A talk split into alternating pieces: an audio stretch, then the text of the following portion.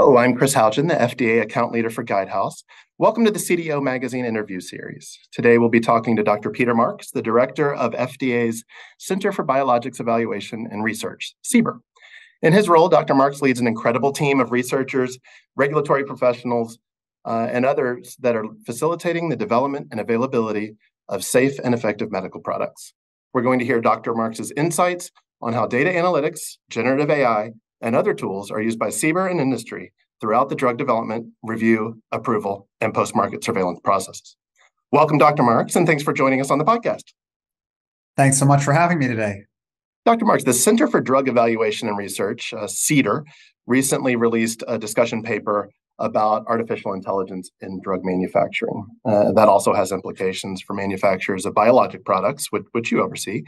One of the high-level goals of that paper was to recognize the role that AI plays in manufacturing products so that, one, FDA can help industry embrace technology enablers like advanced process control in their manufacturing, and two, FDA can be ready to review products that are manufactured incorporating AI. CBER's RFI, released in September of 2023 to industry, also solicited some input on that topic.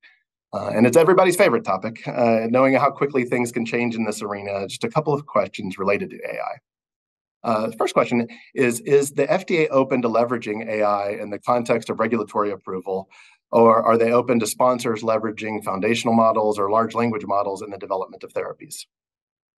Yeah, so the agency is clearly open to the use of AI, I think, particularly if it's clear that the AI has been used according to best practices. And we're seeing AI being used now in everything from manufacturing out through post-market surveillance. In fact, we're doing some of this work using AI ourselves in manufacturing, for particularly in the biologics product area. Biologics are very complex products to manufacture. They're also often manufactured with multiple critical quality attributes being checked as they're manufactured. And as you go along, there's measurement of temperature, pressures, cell counts, all sorts of things.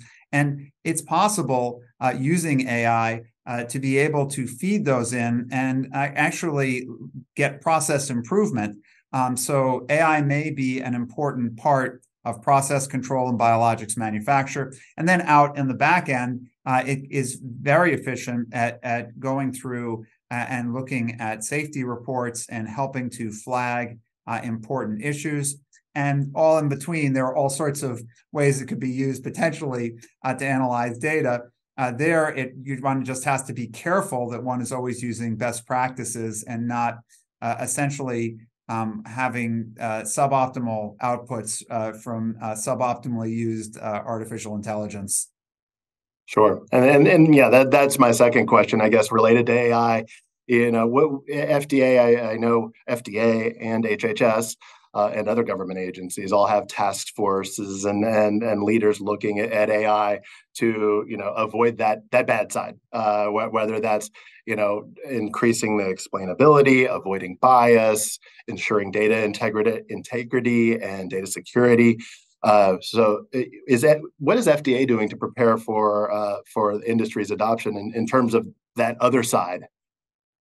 So we now have various AI committees around the agency. We in our center have our own AI committee, really trying to look at what we will look to for best practices, both for our own use internally and for when submissions come in. We've been in this area, you know, high-performance computing is something not foreign to us because we've been doing it for over a decade now. The use of AI has, you know, something we explored a number of years ago with adverse event reporting. So I think you'll see us try to look to make sure we articulate what we think best practices are. And I'm sure we're going to evolve over time because AI is evolving remarkably rapidly. Yeah. By the end of this podcast, it might be completely different.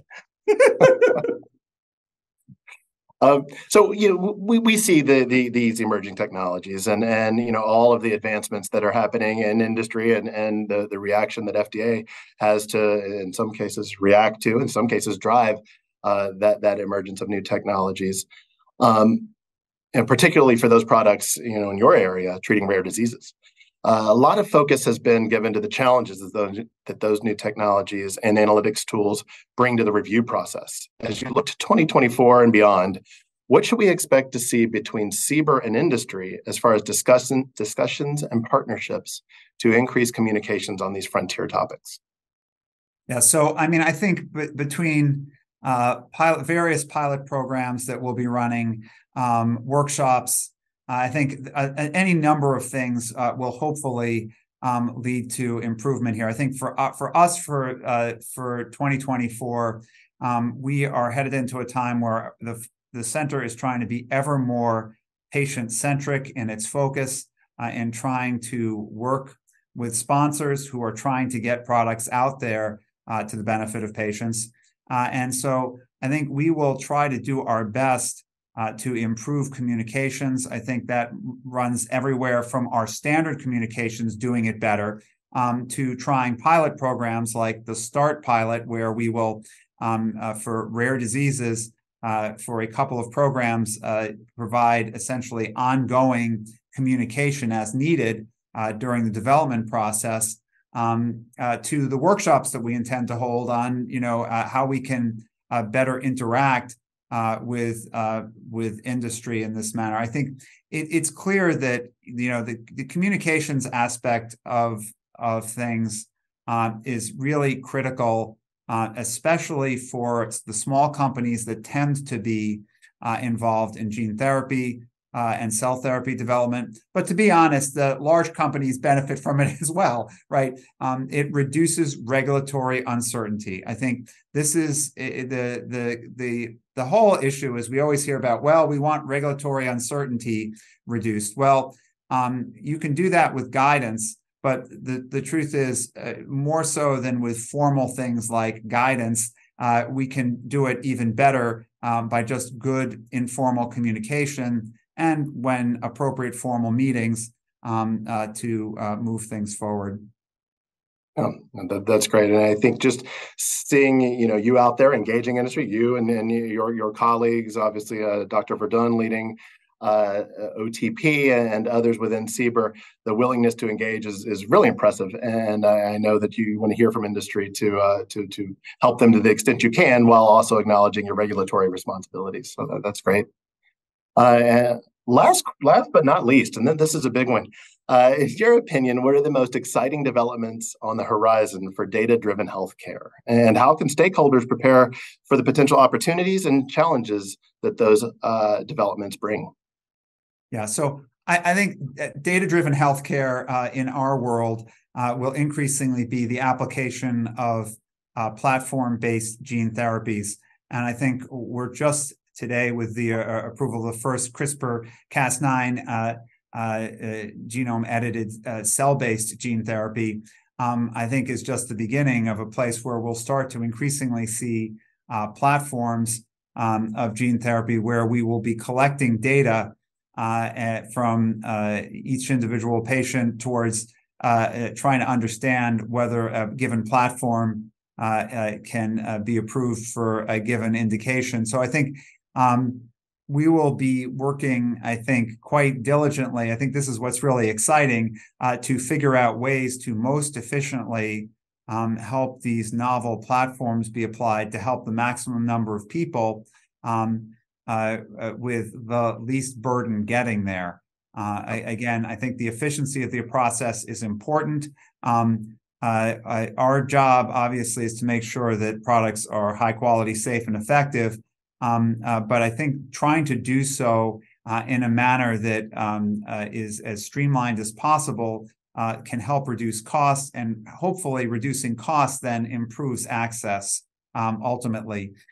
So I think that's where you'll see us focus. Yeah, and that's great and very exciting. I mean, good. Nice coincidence that we're talking today on the heels of that approval. So that's just a great example of one of the exciting developments in recent years. Well, thank you for your time today, Dr. Marks. It's certainly an exciting time for FDA, the industry, and the public as we continue to push what's possible with to speed innovations that make medical products more effective, safer, and more affordable. We really do appreciate it. Everyone, please visit cdomagazine.tech for additional interviews and have a good day. Thanks very much.